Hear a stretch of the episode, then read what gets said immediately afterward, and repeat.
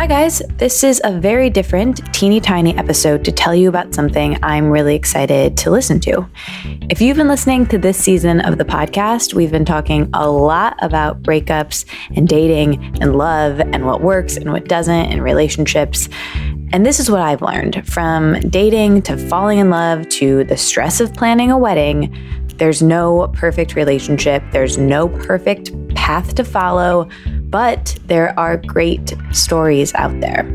My favorite question to ask couples that I hang out with is How did you meet? and hear the story that they have to tell. Wondery has this new series called The Moment, hosted by Ingrid Haas, and it's a comedic exploration of the beautiful and complicated thing we call love through the lens of some real life love stories. Ingrid's going to look for the answers to the questions that keep us up at night. Will I ever find someone? How will I know it when I do find the right person? And how the hell does anyone get to happily ever after anyway? The Moment shares stories complete with grand romantic gestures. We love those in this family of the podcast. Surrendering to love, and one couple even has Taylor Swift show up to lend a hand. I'm excited to hear about that. Anyway, you can find the moment on Apple Podcasts, Spotify, or wherever you're listening right now to this. There's also a link to it in the episode notes. Look, I love love despite having my heart broken a couple times, I'm excited about this show. And there are so many podcasts out there. This one seems like a nice one. Maybe we could do a podcast club about it or something, kind of like a book club, but uh, talk about this podcast. Might be fun. Anyway, take a listen to this clip of the moment and the super adorable story of Ross and Alex, and I'll talk to you in a couple days for a full Let It Out interview episode.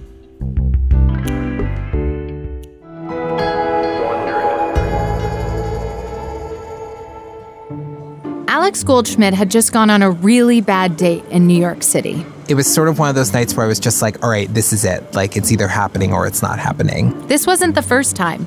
Dating in your 20s can feel like a parade of awkward, confusing moments. And tonight wasn't any different. It was just not happening with this guy. And so I was walking home and I had drank some wine and I I tweeted something that was a little like depressing and sad. I tweeted, I pride myself on still thinking love can be like a romantic comedy, but sometimes I just think I'm behind and just won't catch up. I mean, I had, let's, like when we're talking about red wine, like I had had some red wine. Okay. I was in my feelings at that moment. After Alex sent that tweet, he put his phone in his pocket and didn't think about it again. But then, the most magical rom commy thing ever happened. Taylor Swift, the Taylor Swift, saw it and replied to him. She responded to that tweet saying, Go read Gaga's tweet that she sent me a few months ago. It's good love luck because it's not a tweet, it's a magical spell. If you're wondering why Taylor Swift followed Alex on Twitter, don't worry, we'll get into that. But it's not because he's famous. He's just a regular guy who really loves Taylor Swift. He followed her on Twitter religiously. Taylor, uh, a few months prior, had tweeted out, Is it just me or is Lady Gaga like fully living right now? Hashtag goals. But Lady Gaga responded to that tweet and said, Wow, you're a sweetheart. Life is friends, family, and love. We all see that in you. Your Prince Charming will come. It was a spell that had brought Taylor good luck, and now she was passing it on. And she told me, You're going to find someone you can't believe exists, and they'll feel the exact same way about you. I'm serious. For whatever reason, tonight's trash fire of a bad date was a turning point for Alex, and Taylor Swift's advice was exactly what he needed to hear. I had that aha moment of like, you know what? I'm done. I'm done I'm done craving love like this. Let me just wait until love finds me. And it was his Twitter exchange with Taylor that finally brought this all home for Alex. One of the biggest stars on the planet, who I look up to and adore, sees it because she randomly followed me on Twitter. What is the likelihood that this would happen? Like this, th- this all seems like fate or or or like something bigger happening. I woke up the next morning and I was just like, cool. I'm gonna focus on my career. I'm gonna focus on loving where I live. I'm gonna focus on loving every day of my life. I'm just gonna focus on like being happy. It will come when it's meant to come. Alex was through with love, at least for now. He wasn't going to worry about finding someone else. Except when Taylor Swift has cast a sort of magical spell on you, it's out of your hands. Your true love is bound to come along.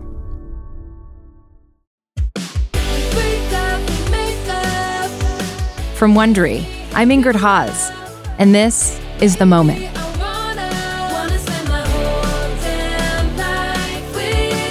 This is episode one, the Taylor Swift of it all. I just got engaged. Congrats to me. And while my engagement story looks amazing on social media, I will say that love isn't all magic. In fact, the relationships that work in my life have used almost zero witchcraft at all. And believe me, I'm into witchcraft. I mean, I've done it all. I've put crystals all over my body, praying for the one to come. So I'm coming from a real place. I'm down with magic.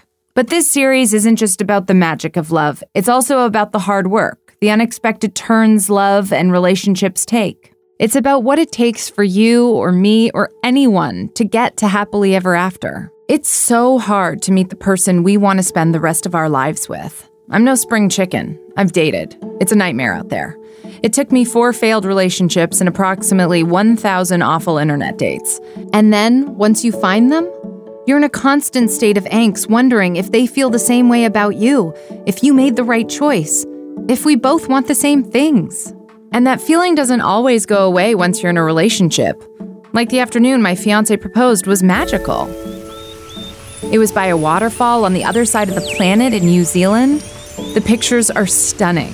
But what they don't show you is the meltdown I had the day before, where I refused to leave my bed because I was convinced he was never going to ask me to marry him.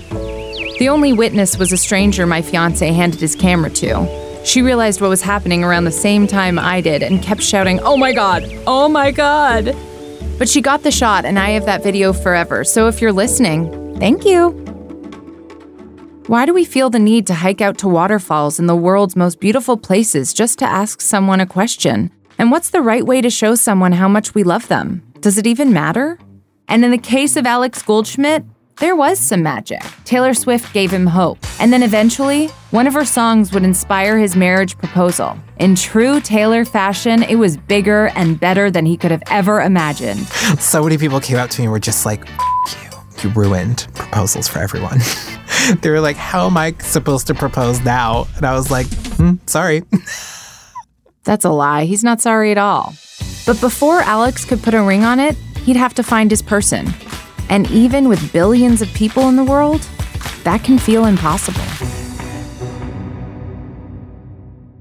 That was just a preview of the moment. To hear the rest of the story, subscribe now on Apple Podcasts, Spotify, or wherever you're listening to this right now.